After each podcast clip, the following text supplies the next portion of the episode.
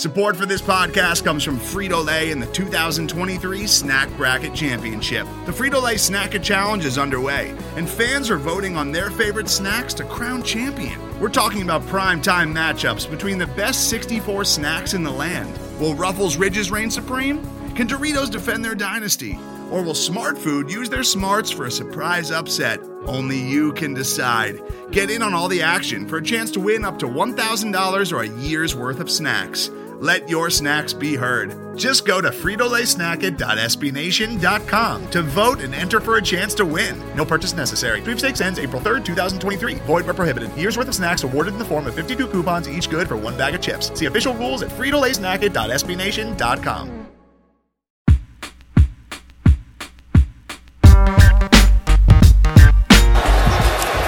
Jackson trying to escape and run for it, and he's got it more. Lamar Jackson down the sideline. Will they give it to him? They will. Touchdown, Baltimore.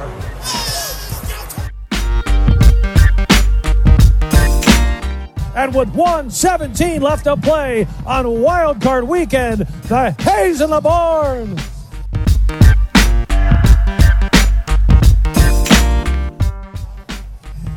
Oh my god! I wish you guys could. I wish we had a camera in here so you could see what we're doing. We're just a bunch of clowns in here. How much fun is that?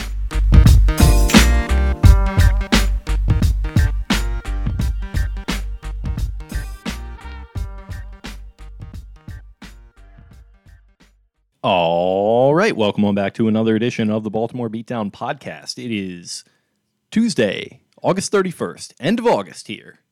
We're heading into September. Will somebody wake me up when September ends? That Chipotle off East Fort Ave and Lawrence Street and Be More customer service is always so trash, fam. LOL.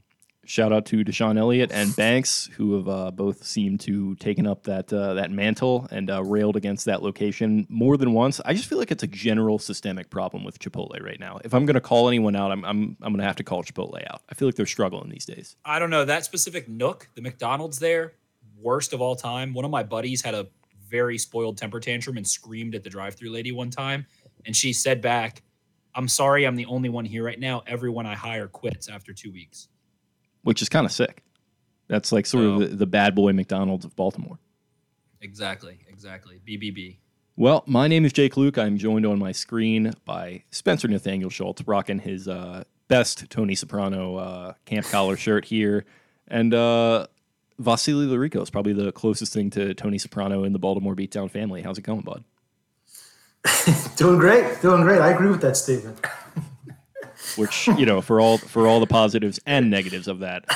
So, gentlemen, we are uh, we're hopping in here tonight, getting the three man weave going for uh, what is uh, we were just saying before we got going here is a very fun time of the year. It is uh, the roster cut down for the Ravens for teams across the league, and uh, that sort of also coincides with fantasy football. So there's a lot of different things going on. This is just Vas absolutely just lives for this time. I can just feel it coursing through his veins. So we wanted to get him on to uh, talk about all this kind of stuff. But uh, there has been some other uh, events that have taken place in the uh, Ravens news sphere. Obviously, the massive, just huge win over the Washington football team on Saturday night. I mean, just completely, just talk about like program defining, like goosebump inducing stuff uh, to get a, a big, a real big win like that uh, to continue the streak uh, for John Harbaugh was, you know, a little bit of a Pyrrhic victory with the torn ACL to second year running back J.K. Dobbins.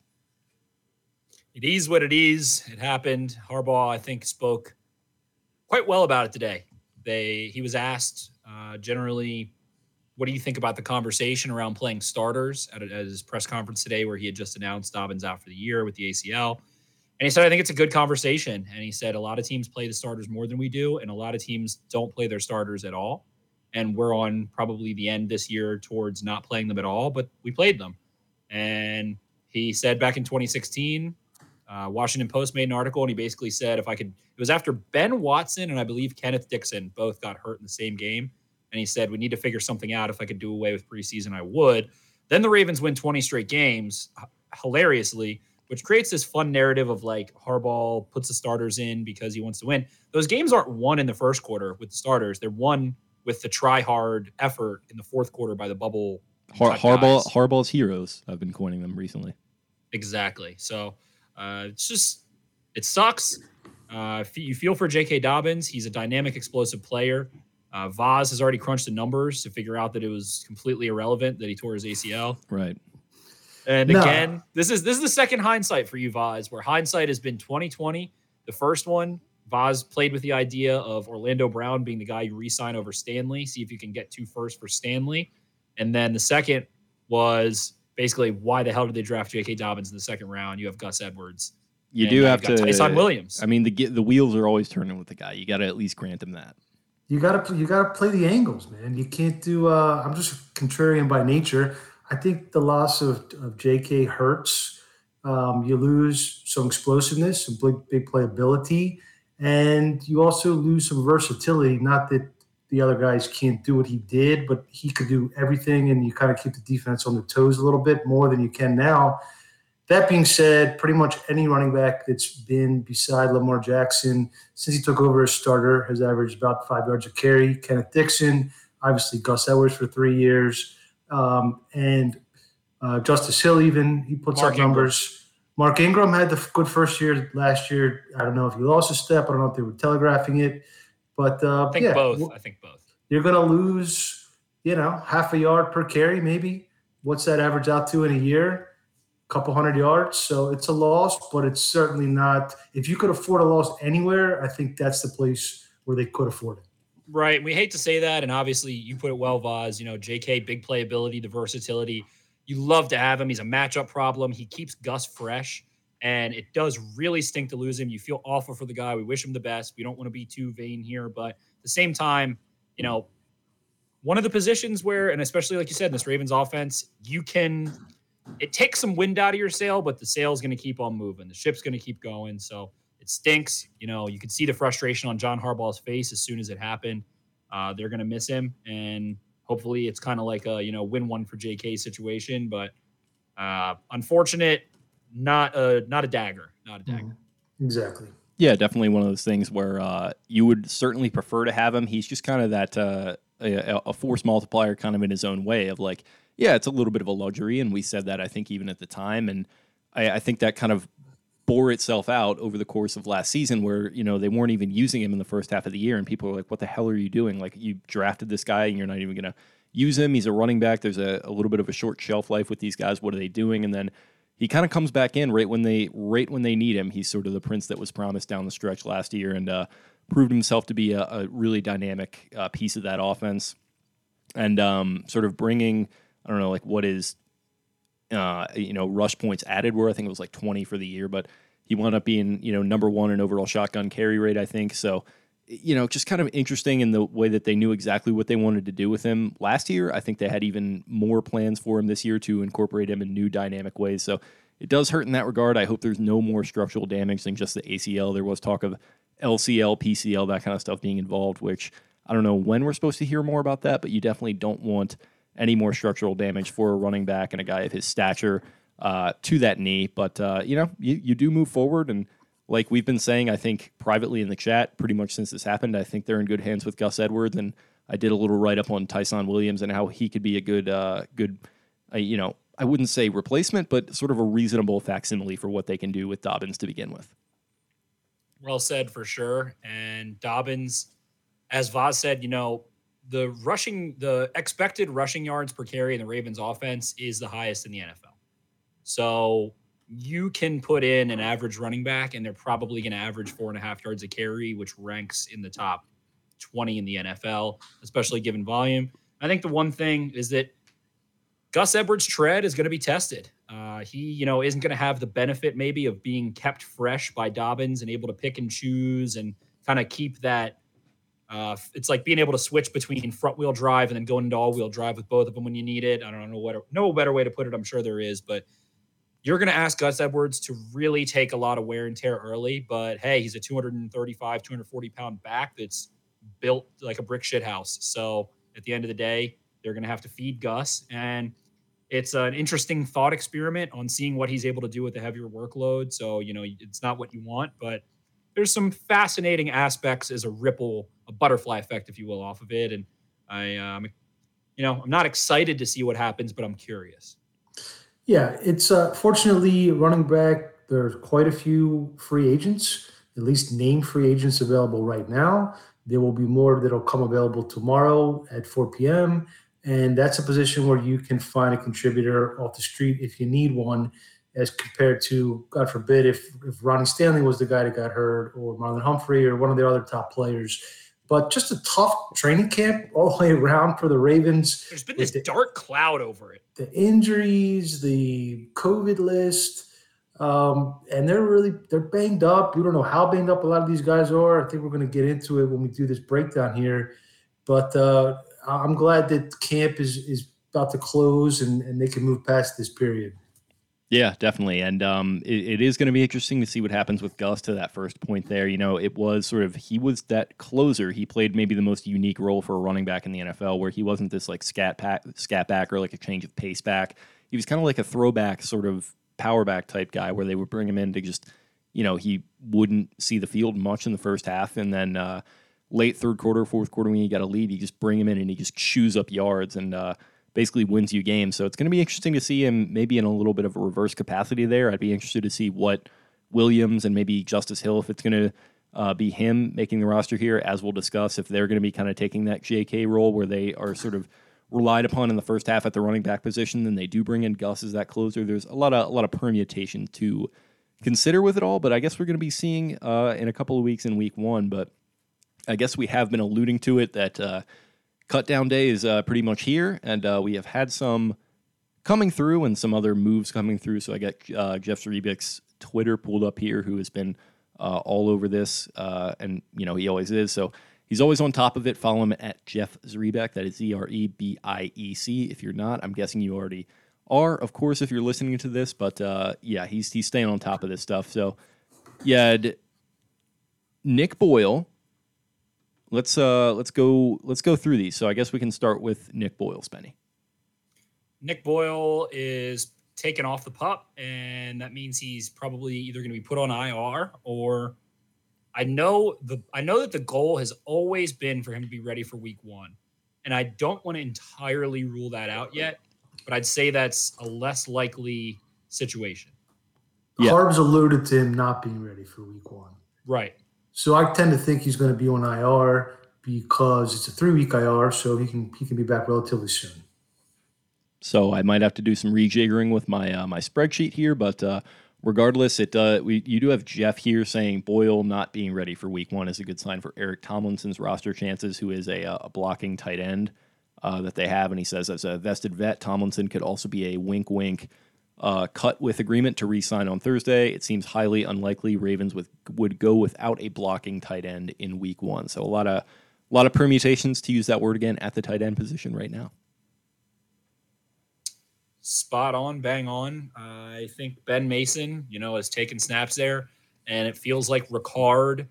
It's either that you you want Tomlinson back, and I think they do, but you might like to take your chances with Ricard playing a lot more tight end snaps. He probably has prepared. I think that's a scenario that you run through right now through training camp of, hey, Boyle's probably going to miss time. We have Mason. Ricard took those snaps last year. We can up that. Rely on Mark Andrews to hair more as a blocker. And hey, Ben Mason can probably go play three, five snaps at tight end if you want in line and get some stuff done. So uh, it's it's you know uh, hmm, not uh not a huge deal either way, I want to say, but I think they like Eric Tomlinson. I think they see him as that quadruple A guy. They can come in and give you snaps. He did it last year. He has a full offseason now.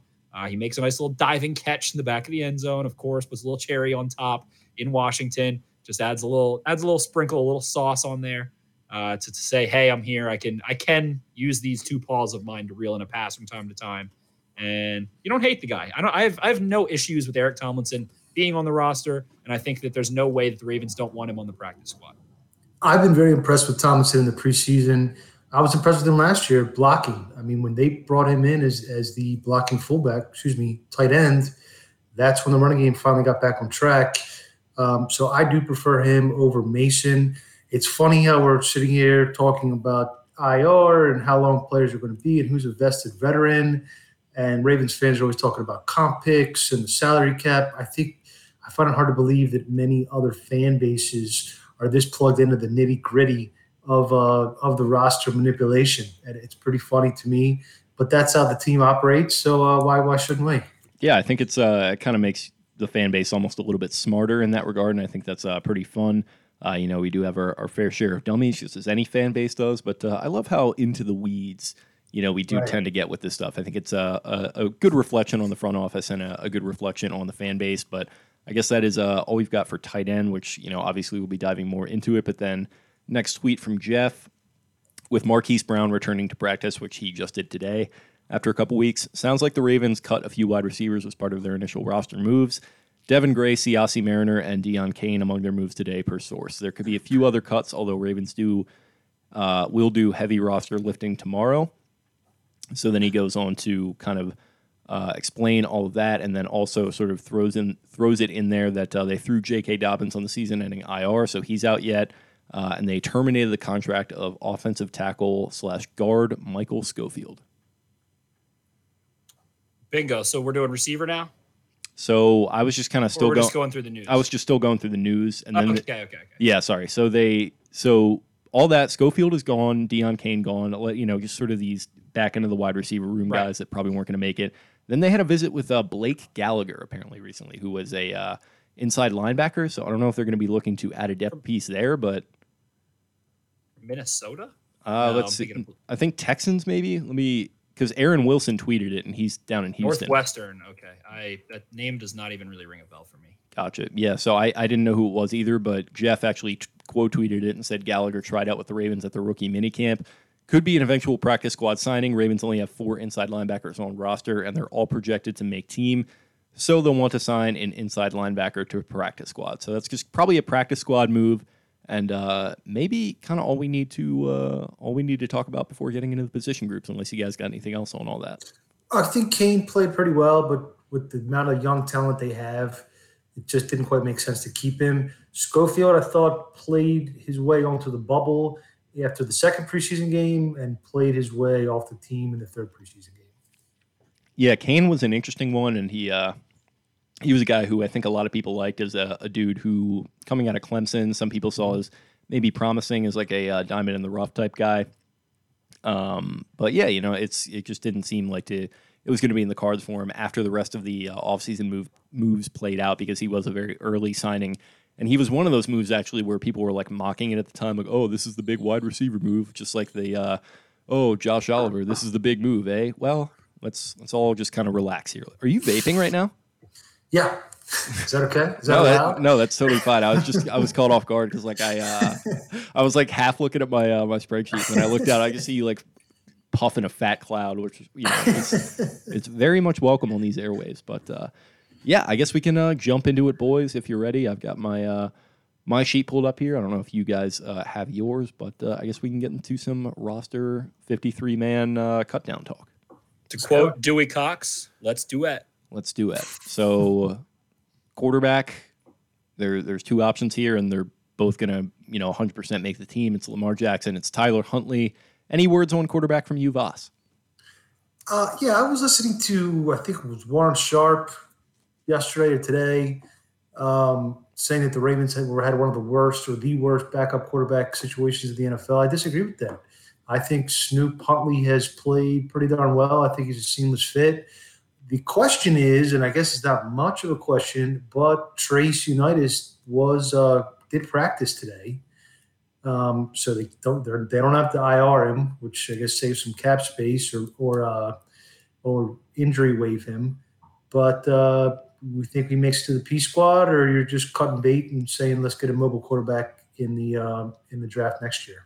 For me, I I wrote him down as P squad and protected because it's going to be behooving them to, and as much as we talk about, you know, play styles not mattering with, you know, quarterbacks potentially getting hurt. I mean, Lamar is a mobile quarterback. It's probably good to have three quarterbacks in the picture, even not with a mobile quarterback, if you have the capacity to do so. And with the practice squad protections, I think if you have a little handshake deal with Trace, we'll put you on the practice squad, we'll protect you, give you another year to kind of develop here while you also come back from this back injury all that combined with the fact that Lamar's not going to be getting the vaccine, like we can pretty much resign ourselves to that at this point. Like there's some uncertainty with the quarterback position. And um, Jackson, like you know, if I had my druthers, he'd play all 17 games. I'm hoping that's going to be the case, but uh, you got to be prepared for the uh, the fact that he's not, whether it's hurt, whether it's COVID, whether it's something uh, you know of that nature. I think having Trace in the picture as a protected practice squad player would be what I would do. So that's what I wrote down. Not sure how it's going to shake out, but as of uh, my sheet, I have Lamar Jackson starter, Tyler Huntley number two, Trace McSorley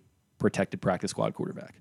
Just for clarity, so they have to, I believe, clear waivers initially on Tuesday, and then on Thursday they can go in the practice squad. But somebody could claim them in that 48 hour window. In that sense, like I'm fine exposing him to waivers. Like I, right. you know, I we we love Trace here. Obviously, we've uh, we've you know had a lot of fun with uh, all that, and it actually you know it came to it came to a, its zenith recently when I met him outside of a Chipotle, and we had, we had a few nice words and a fist bump and a, a selfie.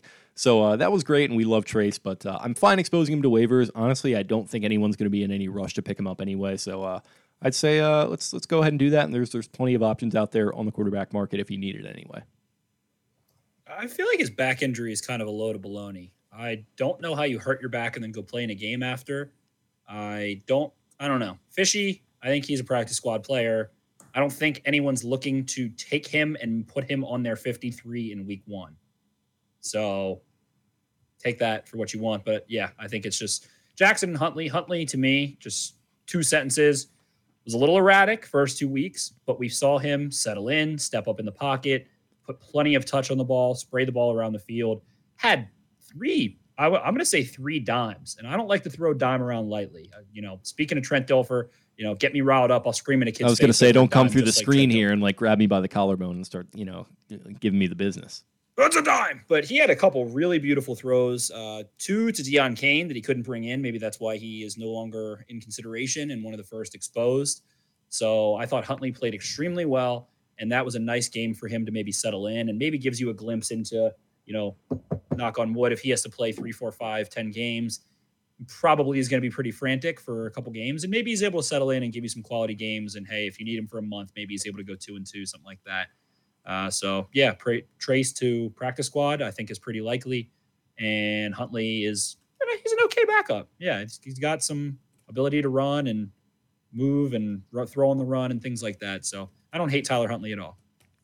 Yeah, neither do I. I think uh, I had plenty to say about sort of his his touch or lack thereof in the first two games. It was just kind of an ugly watch, and uh, I think it was just more sympt- symptomatic of the entire offense. And uh, we talked about them being frantic at times during the regular season and even the playoffs last year. They, it still looked kind of frantic, but I don't totally blame them because they just didn't have nearly the amount of starters out there that they would have liked. And this is kind of not really going to be close to the final product of what we're going to see in Week One, hopefully. So. I wasn't too worried about that. And then he goes out there against Washington and uh, has the probably the performance of uh, his career. So uh, he's going to be sticking around as the QB two, and I don't have nearly as much qualms about it as maybe I would have had a few weeks ago. If Lamar has a close contact, uh, miss a game, I think depending on the opponent, obviously, but I think uh, Huntley can Huntley can rack up a W potentially. Yeah, I mean, like they almost they really should have won a game with Trace like in the second half last season, and like I mean, you, you can do that. You can probably you know pull something out with Huntley if you have to, and uh, yeah, I, would be intrigued to uh, kind of see that if that were to be, the case. I'm obviously not hoping for it, but I'd be relatively comfortable. Uh, so running back. I wrote down Gus Edwards as the starter, Ty'Son Williams as the number two, and Justice Hill as the number three. Tenure might have Justice Hill as the number two or whatever that might be, but it does seem like there is, I, I, wouldn't say bad blood, but it does seem like the coaching staff is maybe a little frustrated with him in some respects. But uh, it does sound like uh, his job was saved by the J.K. Dobbins injury, and I, I got him coming back here as uh, running back number three, and then uh, hopefully getting Nate McCrary onto the practice squad. Boom, Pat Ricard, throw the him on the end of it. He's the fullback. We'll put him in the running back. I had fullback in its own category, but yeah. Yeah, I, I concur with that. Hill still hasn't returned to my knowledge. So I guess there is some ambiguity if he will be ready for week one. Could he potentially be an IR, short term IR candidate? I suppose.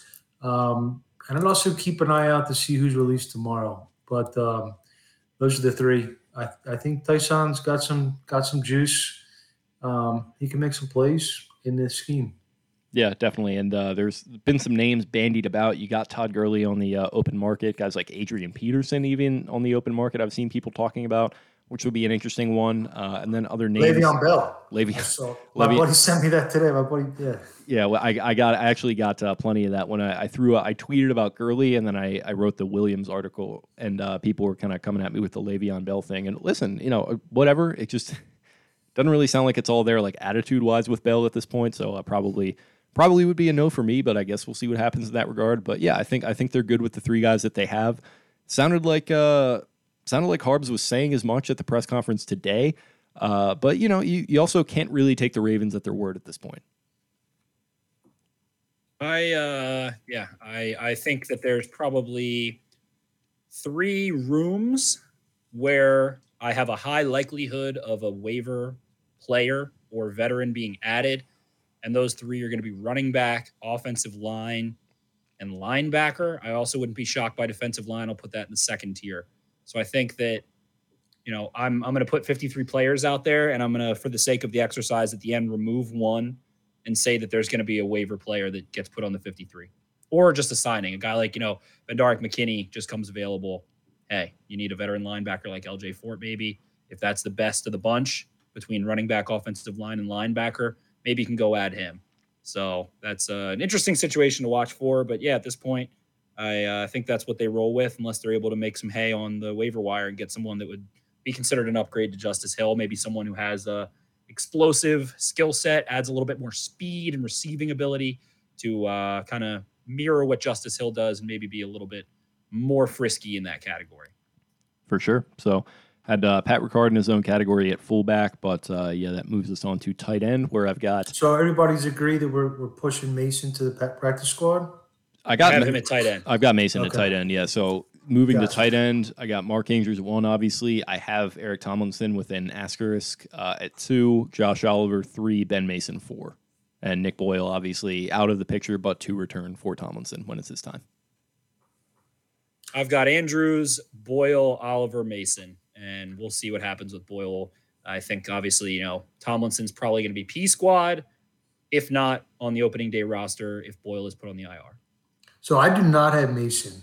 I don't. I think he's going to go on P squad. There's about six or eight teams that roster a fullback, and they already have fullbacks. So, and worst comes to worst, you can get a fullback next year because a lot of college teams use fullbacks. So I don't have Mason making it. I don't think he quite adds enough. I prefer Tomlinson to him once Boyle is put on IR. Um, and also just want to mention, I think Tony Poljan is a nice practice squad option. So is that the is that the Vas projection? Because I'm going off of what I think they're going to do. Uh, that's both. That's both. Okay. Yeah, I've seen a couple other people plugged in. Even uh, Eisenberg didn't have Mason, I believe. Interesting. Okay, fair enough. Yeah, I was just curious because uh, the way you phrased it. Um, so we're we're good on tight end there. Poljan, I actually do think is probably a little bit. Uh, I don't know if I'd say slept on, but a lot of people do seem to like him as an intriguing option. So maybe we'll see him on the P squad. Uh, anything more on tight end? There's no fucking way they're not putting Ben Mason on the active roster. He plays special teams. I think They love him. I think. I think he is John Harbaugh's cake. Yeah. And I think that he can't eat the cake. So to pause, speak, but I think you can't have him and Levine. And I think you have no reason to keep Levine. We'll get into that when we get to the safety DB room.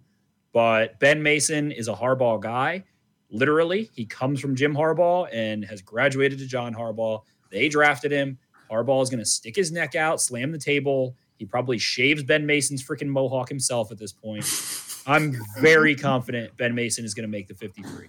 I think they like him. I think they're I think they're in the position where Ricard can eat some of those Boyle snaps in line as the true Y, and Mason can then be the fullback. I think we see Mason get five to ten snaps in Las Vegas. Interesting. All right, we'll see. We'll see. I I, uh, I feel pretty confident, but uh, I think uh, Harbaugh is going to say, go to DeCosta and say we have to keep him. DeCosta is going to say maybe if you didn't play Dobbins, you'd have a little more leverage. Well played, EDC. Well played. Very true. Um, and then he takes a swig of his Coca Cola and a bite of his Dunkin' Donut donut. Yeah, yeah. so we got um Yeah, so I mean that's the Mason discussion. I do think they're gonna hang out. I think they uh man, I just think they they like him a lot. some of the run that he was getting, some of the plays that he was making in the preseason. I think they like the some of the blocks that he threw. Uh, it just it, it, just feels like they they just fucking can't help themselves. And this is just one of those guys that they can't help themselves on. Uh, wide receiver, left to right, I have Marquise Brown one, Sammy Watkins two, Rashod Bateman three, uh, Devin Duvernay four, James Proche five, Tylan Wallace six, Miles Boykin on the outside looking in. I have the exact same list. I think that Bateman is an IR, and you roll with those five. I think that Miles Boykin gets put on waivers. I think he gets claimed very quickly. I feel like the Ravens are going to make Boykin and Victor like 358, 359 cuts. Like they're going to do it too. Like is at the last minute they can put Boykin and Victor on waivers, they will. And that's why they're you're seeing them offer up Cain early and offer up some other guys. Maybe we see Jalen Moore offered up a couple hours early. They want to try to retain one of Victor and Boykin, is my inkling. Uh, so I have seven wideouts, and I have Boykin making the team and then hitting IR immediately along with Bateman. I think for as injured as this wide receiver corps is, it would be nice to have a player you can call on in midseason. We still don't know what the hell's going on with Sammy Watkins. Hollywood did return today, but Sammy, we don't know. Um, so I guess that's our, our biggest difference so far. I Boykin, you guys have Mason. Um, I think he has more value than uh, than Mason, and I think around the league. So uh, it works. I, I, I actually think they might be able to sneak Proche onto the P squad just because wide receiver. I know Jake talks about that a lot. How deep wide receiver is around the league. Um, then definitely want to have somebody on the practice squad. I do. I prefer Jalen Moore, but they have a couple, couple nice options there. Yeah, I mean to be clear, like if if this were me, I would keep Miles Boykin over Ben Mason. Fair enough. Offensive line. I got Ronnie uh, Stan. Go ahead. I was just gonna say I'm I'm putting Colon on P squad if I can, and I'm putting Ealy on P squad if I can, and I think that sums out my my nine. I think yeah. So for me, I did Ronnie Stanley left tackle. Starting at left guard, I got Ben Powers right now. Ben Cleveland behind him. Starting at center, you got Bradley Bozeman. I actually I had Colon on the 53 as a backup center. At right guard, I got Kevin Zeitler, Mekari behind him. He's listed as a right guard. Uh, and then Al Villanueva and Tyre Phillips at right tackle. So I got nine. Um, I have nine, but I have Ealy making the team. I think they've been trying to hide him a little bit. I think he's played too well to be hidden, and he also plays tackle. And they've had a couple years now where they let go of a tackle, thinking he would make it through to the P squad, and he didn't. So that's going to leave the final battle between Mekari and Colon for the ninth spot. And I don't honestly don't know which way they're going to go because um, essentially who's the backup center? And Mekari has more experience. But uh, if, if there is one kind of eyebrow raising cut tomorrow, I think it might be Mekari. Yeah, I think that's probably why it hung on to Mekari is that versatility. So to me, I'm looking through the lens here. I have very little insight, and I'm looking through the lens of NFL GMs. We don't we give them too much credit, and to me, that says that Ben Bredeson. I think the final three spots are between Bredeson, Colon, and Mekari, and I think they keep two. I think Bredeson was a fourth round pick, and drafted guys, especially you know not a seventh round guy, they're always going to get circulated first. You know, if it's a first round guy, they're going to get six chances. Josh Rosen's going to play for another three years. Kevin White's been signed 50 times. We're talking about a, you know, a fourth round guy who hasn't really played much, but anyway, you get the point. Then Mekari, another UDFA, but has plenty of starts to his name. So he's going to be intriguing. He has versatility. That's going to be intriguing. Colon, I actually might like the best of these three uh, overall, you know, in terms of being a viable option on the offensive line.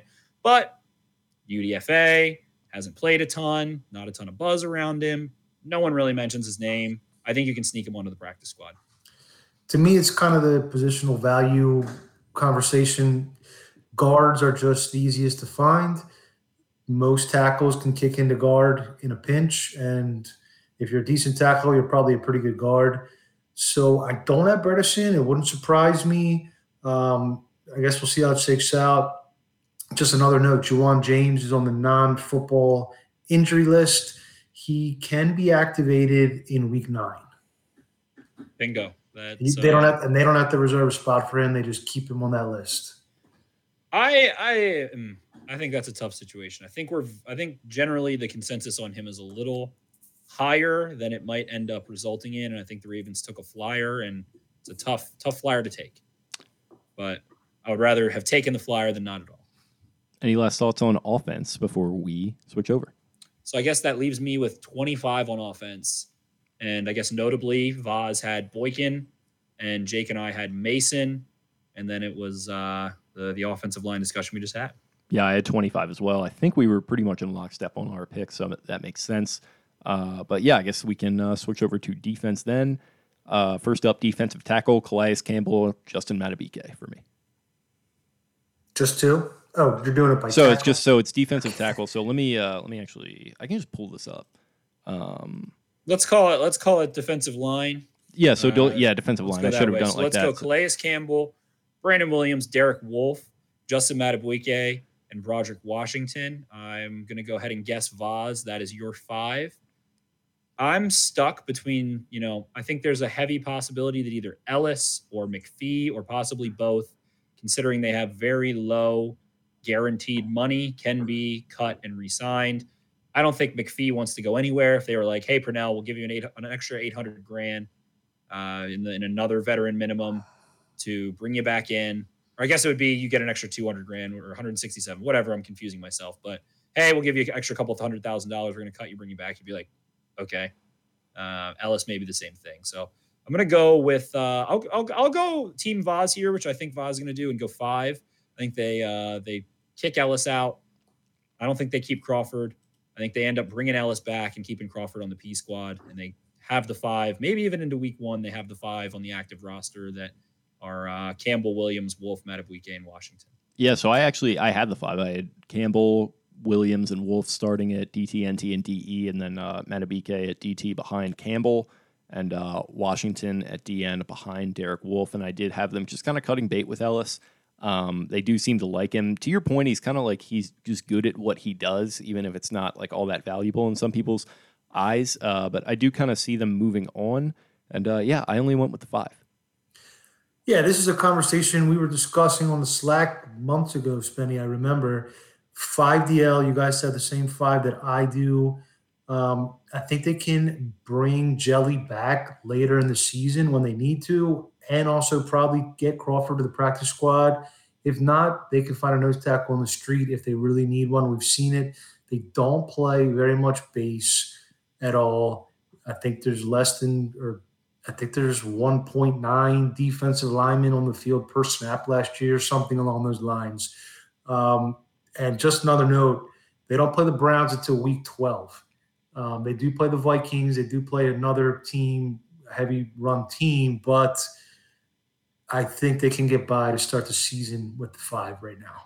I think the Raiders. Let's let's look at the schedule real quick, just for a quick quick exercise on who runs the ball. The Raiders run the ball. I think the Chiefs sneakily are going to run the ball slightly more, but still wouldn't say they run the ball. I think the Lions are going to run the ball. I think the Broncos are going to run the ball. I think the Colts are going to run the ball. Vikings, Bears, and then there you go, Browns. So I, th- I think there are some teams that run the ball. I think the only ones that scare you are probably maybe the Broncos a little bit, the Vikings, and then finally the Browns. So you definitely have a point there. But I, uh, it's, it's tough trying to predict these whole who's going to wink and nod and if it's even worth it to them. And it depends on how many guys. But I do, I did mention previously, I think that that's one of the three positions that I would absolutely see them bringing in someone else. And like Jake said, I think that the Ravens, number one, I think the Ravens think highly of Justin Ellis and his ability to simply execute his assignment with consistency. And number two, I think that the biggest discrepancy, if you were to ask maybe a defensive coach, especially one that runs, uh, you know, a zero or one tech versus the analytics guru of, of, you know, X website, I would say the biggest discrepancy in value would be between a nose tackle for an analytics person seeking a run stuffing nose tackle as an absolute zero and a defensive, you know, line coach or defensive coordinator highly valuing having a two gapping uh, nose tackle and then a backup. So I think that's an interesting kind of food for thought overall. And I, I do think that the Ravens value Ellis, and I would be surprised to see him completely cut ties with and just gone. I think I think he is playing in games for the Ravens at some point this year. Yeah, it feels like when you get to like late November, early December, there's just all this churn with the roster, and a lot of it does seem to occur along the defensive line. So to that, to that uh, sort of idea, I could definitely see him within the picture for the near future, but just not uh, on the opening 53. Uh, anything more on the defensive line? No, no, you guys are right about Jelly Ellis. They gave him more guaranteed money in the offseason than most people are expecting and they usually carry six. What's it's his just, guaranteed money? I don't recall at the top of my head, but I know it was a little bit more than uh, than most people were expecting. It's just tough because they have a lot of talented young guys upcoming, and you want to try to find spots for them because it seems like there's a higher likelihood that somebody's going to poach those guys. Yeah, and that's a that's a good problem to have too, and it's one that yeah. uh, I, I think maybe like in during Ozzie's tenure, you might be a little bit more inclined to keep a, a, jelly around, but I feel like EDC would maybe prioritize the future a little bit more. So I'm just going to rattle off some guaranteed money. It's Justin Ellis, 262,000, McPhee, 312,000, Levine, 200,000, Tomlinson, 100,000. So they already parted with 100,000 there on uh, Tomlinson. And of those, McPhee does have the highest. So I think that Levine and uh, Ellis are, are next in line strictly by number of dollars to be the wink the nod deal guys. I mean, we're almost projecting like what's a roster going to be on Tuesday and what's what's roster going to be, you know, t- uh, ten days from now. But uh, exactly, it's it's you, you know with these uh, these gymnastics the Ravens like to do, it's interesting. Yeah, and you know all we can really do at this point is the 53, so that's what we're doing. But we'll we'll certainly uh, throw out the permutations as we see them as well. So that's something to keep an eye on, uh, not only at this position but uh, with others. And uh, speaking of others, we can go into the linebacking corps now if you guys are ready. Uh, I had six. Pernell McPhee starting at rush, Justin Houston behind him, Jaylon Ferguson number three. Middle linebacker, I've got Patrick Queen, Christian Welch behind him, and then weak side linebacker Malik Harrison. I'm, kind of confused here. Let's outside, outside. Okay. Yeah. Okay. okay. Yeah. Let me. For some reason, I thought I heard Patrick Queen. So okay. I so what I did was let me pull it up. So the way they like list the depth chart, they do like Mike, uh, Will, and or yeah. Okay. So um. So you don't have boredom. No. So I got rid of board. So I did yeah. So here's my full group. So I did Rush, Pernell McPhee, Justin Houston, Jaylon Ferguson. Obviously, that's not like totally reflective of like how it's going to shake out snap count wise, but that's just how they have them listed on their site. Uh, uh-huh. So Pernell McPhee, Justin Houston, Jaylon Ferguson at rush, Mike linebacker, Patrick Queen, Christian Welch, uh, Will, Malik Harrison, Sam, Tyus Bowser, Odafe Oweh, Daelin Hayes. Um, so I have Board making the team. Um, so that would give them a two deep at both inside backer spots and with all the special teams guys they've already cut or have been injured. I think they want to keep Board, um, overpaid or not. And outside backer, I I'm like the biggest Pernell McPhee fan or one of them around. One of my favorite players. I think he is the wink nod guy for sure. So I I had to make room. So I figured that they're going to since he is a vested veteran, they're going to let him go tomorrow and then re-sign him on Thursday once they move uh, Boykin and Bateman to IR. I think that the conversations that are going on are probably between Ferguson and then Crawford and, and Ellis there, and it's I don't know. It's tough. I I I, I left Ferguson off, but I kind of feel stupid because it just seems like they've put in too much work. And if there is a sunk cost, it is like developmental effort put into Ferguson. And I think that they have spoken highly. I think we've seen it on the field and we've seen it in the press conferences. And sure, it could be smoke. They could be, you know, trying to increase trade value or get somebody to bite, a la Shaun Wade or, you know, Kaare Vedvik, whatever. But it's it's tough. I mean, ideally, I guess, is it worth it for a couple hundred grand to keep Ferguson? I think the answer is yeah. Uh, the other guy to watch out for, just in terms of making it onto the team at some point this year, is, is Chris Smith. I think he's played well. He's done a good job. I think they like his versatility, being able to rush out of a five technique and have his hand in the dirt and things like that. So I'm going to go with Houston, Oweh, Bowser, Hayes, uh, and then I'll, I'll go with uh, I'll just go with they cut McPhee, bring in Ferguson, do the IRs, and then bring him back. So so we'll we'll, we'll go with five tentatively, and they end up bringing McPhee back to make six. Yeah, to your point, like literally right before we got going, it, I had Ellis on the final roster and I had Ferguson on the outside looking in. And I was like, well, I think they'll prioritize the the youth there and the, the development they've at least tried to get going. And it's a nice rotation with with Ferguson and Hayes, who looks like a draft day steal at this point. Um, I think Ferguson has some versatility to play on the defensive line if you need him there in a pinch. Uh, I think, you know, they, they seem to really like him. So I, it that's it's kind of funny if you think about it. Before the draft, outside linebacker was one of the biggest weaknesses on the team, and now it has a potential to be one of the biggest strengths. They have a really nice rotation between Houston being a savvy pass rusher, Bowser's coverage ability and general versatility, Oweh's speed, Hayes kind of uh, just solid play, and then McPhee setting the edge and Ferguson being a Ferguson just seems like he's getting more disruptive as time goes on, and he can be a disruptive force. So I think he is worth keeping in the end, and I think we see McPhee cut, Ferguson kept. For sure. And I did get a little mixed up there. So that's our outside linebackers. Inside linebackers, to your point, I had Patrick Queen, Malik Harrison, Christian Welch. Vas, it sounded like you went with uh, Chris Board there. I did. I had it on board. Originally, I thought Welch could be cut and then resigned, but Spencer reminded me he would have to clear waivers because he's a second year player. So I do have all four. I wouldn't be surprised if they looked for a linebacker that was cut from another team to take one of those spots. I think I saw Benardrick McKin- McKinney was cut today. Yeah, I don't know what he wants to, and he's probably looking to start. He's probably going to cost a lot of money.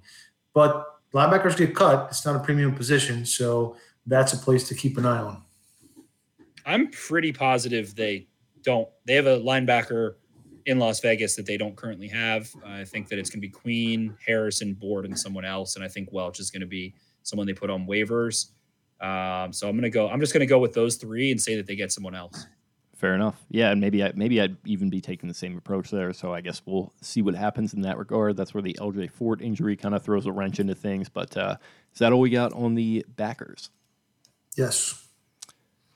Cornerback. So left corner, I got Marcus Peters, Jimmy Smith, Nigel Warrior. Jimmy Smith, it sounds like progressing, but not as well as they initially thought per John Harbaugh. So hopefully he's going to be back practicing, I think, next week, he said. Uh, but we'll see what happens with that timeline. Right cornerback, I got Marlon Humphrey, Tavon Young, Anthony Averett. Um, I went deep at corner. Real quick on Jimmy, though. Do you put Jimmy on IR? It's been a month. You would you rather have just put everybody on IR and just come out firing in week six? I don't know. Yeah, because Jimmy Jimmy hasn't practiced in a month. We know he's injury prone. I think he did You that. got Averett. Right. So anyway, at corner, I have seven corners making the team.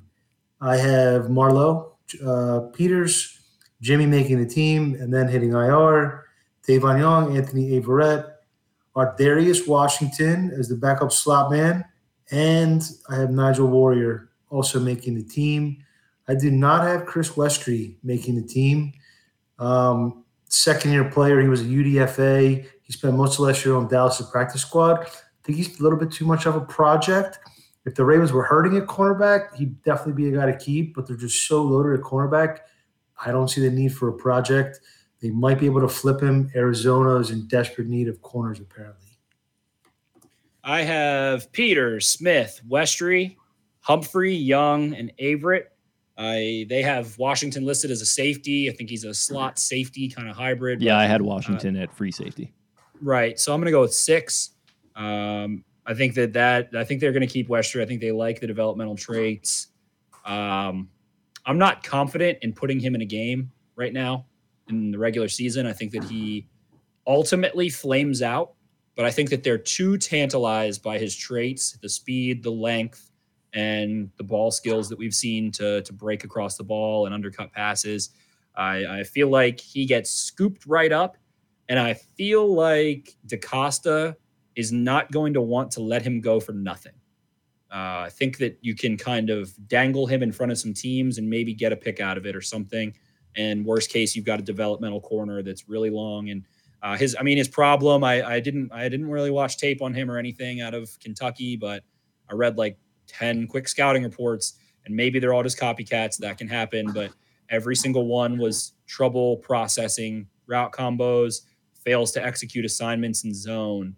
And those are the things that I've seen in the preseason at times where he kind of just starts to think and then lets someone slip behind him. And then there's a big play coming. And I think that he's not quite refined there. But you're going to get refined, Baltimore's a good place. You're in a room with Marcus Peters, Marlon Humphrey, and Jimmy Smith, not to mention Tavon Young.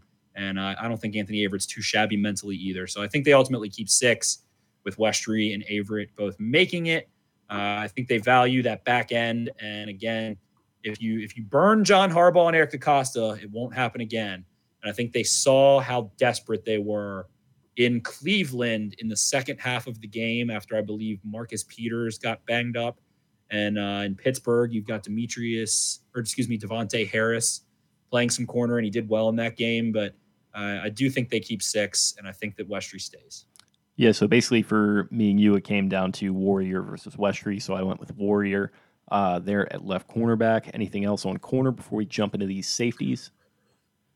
Just that's that's really the debate, right? Warrior versus Westry. I think Warrior brings more on special teams, and as much as we want to diminish that phase, they still need to line up eleven guys on special teams. So I think Warrior, at least according to Jeff Z, Warrior would be poached immediately if, if he hit the wire too. So that's uh that's an interest. That'll be something interesting to watch. Yeah, I think it's kind of intangibles and what they've put on tape versus the tangibles with the length that Westry has.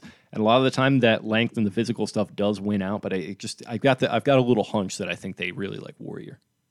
I like Warrior better than Westry. I I don't think that's what ends up happening, but I certainly like Warrior more. I actually think I like Warrior more than any quote unquote bubble DB other than maybe Geno Stone. Uh, I like Warrior over Washington. I like him over Westry as a player that can be inserted into a defensive team and make an impact. So I hope that is the case. Yeah. So speaking of safety, we can move there now, and it's interesting, Vas, that you listed Ar'Darius Washington as a corner, and maybe you know, in, in a in a way, I did go with seven corners because I think Ar'Darius Washington maybe could or would play both uh, in a pinch. Uh, so I had him as uh, the back half of my free safety group. So free safety, I had DeShon Elliott starting, Brandon Stephens behind him, Ar'Darius Washington number three. Wink and nod with Anthony Levine so he doesn't make the strong safety room. I got Chuck Clark and I got Geno Stone, who is lift, listed as a strong safety on their site. That's exactly what I have also. Um, and I wasn't too high on Stone entering camp, and he performed pretty well. And I think you need a natural safety to play the back end. Stephens is also a little bit of a hybrid kind of guy. So I have Geno making it, and I do have Anthony Levine coming back in time for week one. He's the glue that holds a special team together. He's the captain of special teams. I think he's more valuable than any of the other special teams only kind of guys. I went ahead and went with Clark, Elliott, Stone, Stephens, and Washington. Um, it's tough. Tough looking at Westry, Washington, and Warrior. Again, I would take Warrior over them. I feel like of them, again, you're examining who who goes on waivers and gets poached or doesn't get poached. And I think Washington now has made a couple of people think, oh wow, he's you know the size isn't an issue.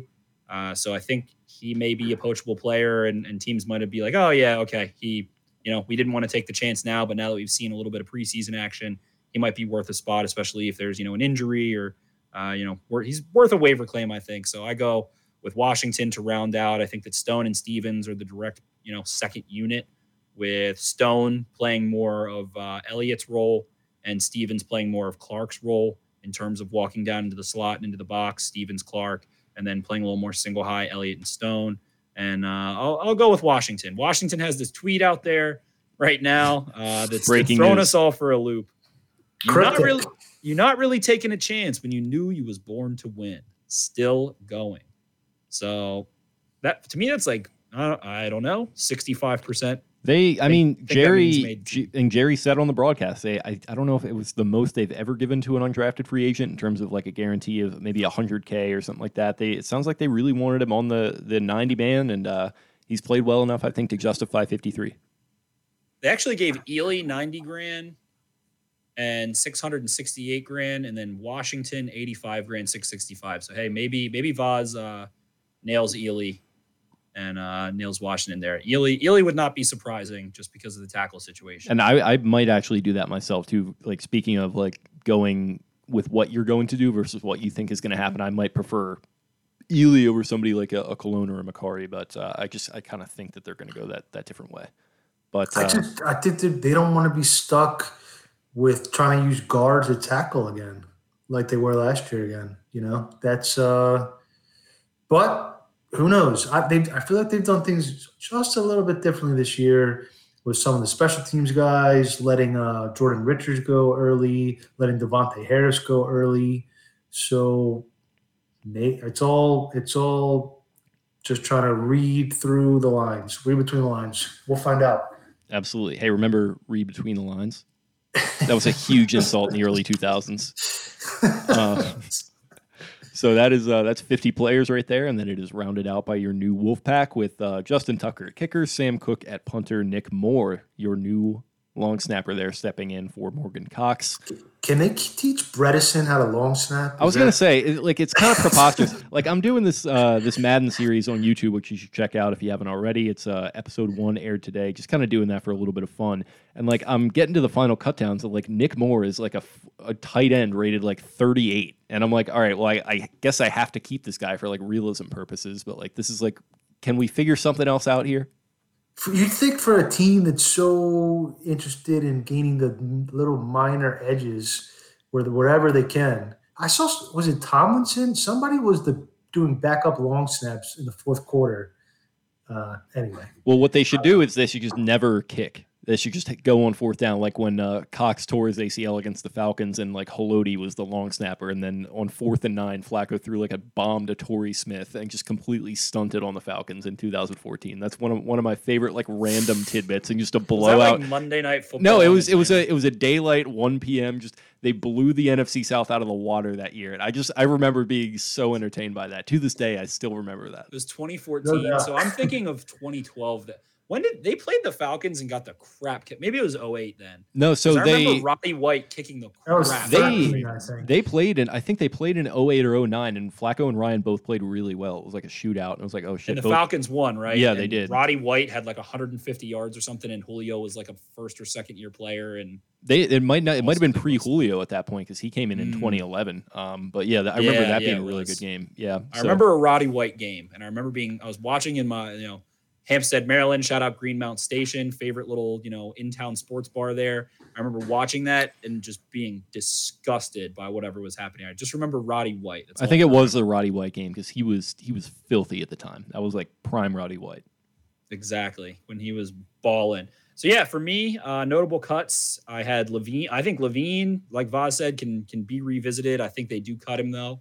Uh, I think we we see maybe Boykin, uh, and then Nigel Warrior. I guess is my my third one. But like I said, I mean, I I'm going with prediction, not what I would do. I like Nigel Warrior the best. Yeah, I'm the same way. I think uh, he's and he does kind of he's you know a, scrappy kind of guy. It just feels like the kind of guy that they're gonna like. Great name, you know. You like a guy named Warrior on your squad. I you know, if I if I could have a, a Warrior join Baltimore beatdown, I, I think I, I would like that. If we could start kind of you know trolling the internet to recruit someone with that last name. see if he's got any cousins, any uh, you know, any uncles, any crazy uncles, any crazy aunts that might uh, want to just like do a warrior watch every week and, and We'll, we'll have that be a Beatdown. segment on the podcast, Warrior Watch, where, where we just check in on Nigel Warrior's stats, which, you know, probably not going to be uh, an especially jam packed segment for at least the first 12 weeks of the year. For every tackle he makes, we just scream warrior, warrior. We do each some kind of, yeah, hopefully, hopefully non problematic like chant when he uh, makes a special teams tackle. non-problematic. Yeah, I think he fits a good special teams special teams profile. He's physical as hell. He likes to come up and make plays in the run game. He can run through some screens and some blocks. But I uh, I'm curious to see how this pans out. Again, I do think there is someone out there that is a cut of another team that ends up on this 53. Feels like they're sniffing around and they've got some weird rooms that they need to try and add one more talented player and maybe someone with a little bit of experience. And it is definitely going to be Todd Gurley. Probably. We'll see. My notable cut was Ben Mason. draft pick. I have two UDFAs making the team in Ealy and Washington. And the Pernell McPhee with the uh, Wincknod 48 hour break from the team, which pains me to say, but uh, it just makes sense. Yeah, for me, uh, I want to see Nate McCrary stick around with the practice squad. Uh, liked what I saw from him. I guess Ealy would be a notable cut for uh, sort of the way you've been kind of talking him up, boss. So that was uh, one for me. Miles Boykin obviously would probably be my most notable one. That's not like a wink nod. I've just I've been alluding to the fact that I think probably a uh, a little parting of ways is going to be in the in the fold here for uh, both parties, and uh, we'll see how that works out. I think he is going to get scooped up, and uh, I do expect him to catch on somewhere, at least in some sort of rotational capacity. I think uh, it's going to be unfortunate. I think he's played better at times than people are willing to give him credit for, but uh, yeah, I just don't see him having a place uh, with this roster. David Culley is going to say, Miles Boykin, come on down come on to down. Houston. What the hell is going to happen there? Him and Nico Collins, the Twin Towers, baby. Nico, I forgot they got him. They got. I mean, they're just signing. Stills, they're uh, they're signing everyone. They just threw everything at all of their problems, and uh, it's probably not going to work. How do they do in the preseason? Did the depth pay off or not? I, I heard some like crazy Davis Mills buzz. well, that was like that was like during that was during the draft, right? It, or did he play well? You're saying? No, I'm saying I'm pretty sure I, I saw some inklings of being like, wow, this Davis Mills kid is like something special. Did they pick him in the third round? Yes. Yeah, that's that's a little bit of a reach in my in my humble estimation. He was my I think he was my sixth quarterback. I think he was my sixth quarterback. He was just kind of uninspired to me. He just reminds me of like every Pac-12 quarterback that is like, oh, this guy kind of, you know, maybe, and uh, you know, he just probably not. But we'll see. I like Stanford quarterbacks.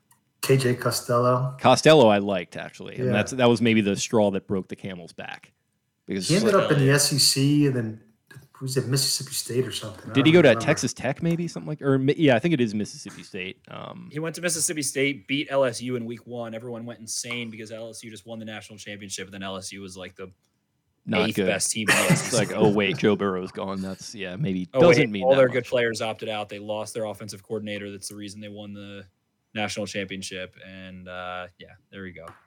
So uh, awesome here's, here's, games coming up college this week. Oh, it's a really God. good matchup. Georgia Clemson. That's going to be a barn burn. My boy DJ Uiagalelei. That's my favorite player in college football. Uh, it's all really about the like U. one of my all-time favorite college players, DJ Uiagalelei. You've been all over that train, going back to like him getting like late snaps uh, for Trevor Lawrence in certain spots. So I am excited to check him out. I got to get more into college this year. That's always I always say I'm going to do that, pick, and I I don't pick, pick one team from the SEC, the Big Ten, and then one team that is like not Clemson or someone in the either like Big 12 or ACC. Just follow like three teams and try and at least check in, and you'll end up seeing so much. Maybe I will. You don't have to watch the full game or anything. Just just check in on them, see what's going on. Maybe I will do Clemson or South Carolina with my, my Greenville roots. You know, I could I could pick either one of those. So I'll, I'll probably be the hipster and go South Carolina then. SEC. Uh, Gamecock, Gamecocks lost a lot of talent. I wouldn't watch them this year. yeah, they were. Uh, they were. I mean, they were always like Clemson was fucking nothing when I was down yeah. there. It was it was all about SC. I think um I think the old ball coach was there at the time. So yeah. yeah. Um, yeah, so I'll definitely try to do that. SEC, obviously, I'll just go Texas. You know, hook them. I'm a big Texas guy, so uh, you know, well, obviously that's going to be not in place for another four years, but uh, just having a little fun there. Uh, yeah, so excited about college. Excited about this 53 man roster projection. I think it was fun. It was fun. This is our uh, our third annual Hydra or Trident roster episode where it's uh, the boys, Vas, Jake, and myself. So I hope you guys enjoyed. I uh, so let's let's here's my final question. Of the bubble players, and I'm going to try and rattle off some. Let's say Ty'Son, uh, let's say Ben Mason, let's say you know Boykin, Ealy. Uh, if you want to pick another offensive lineman, that's fine. Let's say Jaylon Ferguson, Chris Westry, Darius Washington, Nigel Warrior. Uh, I guess that's good who who is the one who makes the biggest impact? And I feel like it's kind of easy, Ty'Son Williams. So if you want to go beyond Ty'Son Williams, that's fine. Or if you just want to talk about him, but who do you think of these bubble players makes the biggest impact for the Ravens in 2021? Um, I got a sneaky feeling, and like this doesn't count. I was gonna say Tylan Wallace, but because like I have him listed as six, but like he's uh, he You was can a- talk about Tylan Wallace if, if you want. yeah, so he he was obviously a lock to make the roster. I did have him as my sixth wide receiver. Um, I just I, I think they will list Proche over him, but I I just got a sneaky feeling, man, that they're going to be. Uh, I mean, they're going to be opening the season with injuries at wide receiver, but I just feel like there's going to be a couple games down the stretch where they just they need a guy with solid hands and just good concentration to come in and uh, make some plays. And I feel like he's going to be a guy who I everyone sort of when they picked Bateman, it was like, oh, well, Bateman's going to be the guy, one of the you know top guys in year one. Wallace is going to get some time to develop. I think that's going to be the case, but I think he's going to come on strong and uh, prove people why he was a steal in the fourth round as early as this year. That's a good pick. He could be uh, starting in week one. Yeah, I mean, Um, Week one, week two, very real option that he's getting run on the outside like 20, 25 snaps. I will go with Geno Stone. I'm not sure if he's quite a bubble guy at this point, but I think with the injury to LJ Fort, um, they're going to be playing a decent amount of dime, and they're going to want to put Chuck Clark down in the box, help communication, let him match up tight ends, support the run, and the man on the back end in that situation is going to be Geno Stone, and I can see him corralling, I don't know, a handful of interceptions this this season. A pair, maybe a pair of picks. Yeah, well, I like it. I uh, like those. I think I think whether it's Washington or Warrior or Stone, I think one of those guys definitely makes a heavy They- contribution at some point here. Daelin Hayes too. Daelin Hayes, Daelin Hayes, name to watch out for for sure. I think he's earned himself some snaps. I think he's shown he can step into the rotation confidently, whether it's as a rusher uh, or someone that just likes to to rush, or uh, excuse me, as a run defender or someone who can come in on third down, has some mobility and can play below the waist of offensive tackles and dip under and uh, try and get some of those speed sacks, those quick pressures. So I like those for sure. But yeah, then obviously Ty'Son Williams going to be thrusted into what feels like a notable role early. So it's it's interesting to see, and I'm curious to see if there's a player that's not currently in Baltimore that ends up making an impact. I think uh, whether it's someone who's signed immediately or ultimately that Eric DeCosta trades for, and I, I believe that is going to happen. I'm very confident in either running back, offensive line, defensive line, or linebacker room. Someone's brought in here in the next two days. Maybe they don't make a huge impact, but I think there's someone out there that will be a, uh heavy rotational player, maybe even a starter that's going to make a big impact this year. I think there's a lot of weird little rooms and holes and, and some weird stuff going on right now through this training camp and preseason process. So uh, we shall see. But I'm excited for it. I'm excited to see what happens tomorrow and in the coming days. And this was a lot of fun. Thanks for doing this with me, guys. Thanks for hopping on and uh, doing it with us. I think this is a you know a, a fun tradition as you've been alluding to, and uh, it was great. Vas, thanks for hopping on with us, bud. Uh, you know, it's The is pleasure. uh, the pleasure was mine. The yeah. pleasure was mine. it's absolutely it's always great to have you on. Before we uh, get rolling here, how about you uh, let the listeners know where they can find you and yourself? At Vasilis Beatdown on Twitter, V A S I L I S Beatdown, and I publish a daily Ravens news, or Spencer called it, Vas news the other day. Well, do some links and do some long form pieces uh, occasionally as well at Baltimore Beatdown, our blog. All right. Well, appreciate that. You can find the show on social media at uh, Podcast Beatdown on Twitter. You can find it at Baltimore underscore Beatdown underscore podcast on Instagram. I am at Jake Louque. That is L O U Q U E with the uh, uh, white or blue check mark next to the name. Uh, you know, regardless of how you uh, kind of perceive that. Uh, and then Spencer is at Ravens Four Dummies. That's the number four in the middle there. Also check out uh, at Be More Beatdown for our flagship site's Twitter account where we tweet out all our great articles and a lot of good analysis from there as well. And go to BaltimoreBeatdown.com for all of us and Baltimore Beatdown on YouTube for our video content and uh, you know podcast content too. So uh, this was a, uh fun little 53 man roster projection. We're gonna have more for you guys later in the week. We've got a bye week coming up here. There's usually a fourth preseason game to occupy this, but there's not going to be before week one. So uh, we'll probably have uh, you know plenty of fun stuff until week one. But until the next episode, I guess we will see you guys later. This was so fun. And this reminded me of when we did the three man weave uh, NFL draft, like fantasy draft. That was a lot of fun. But that's all for us. See ya. Arrivederci.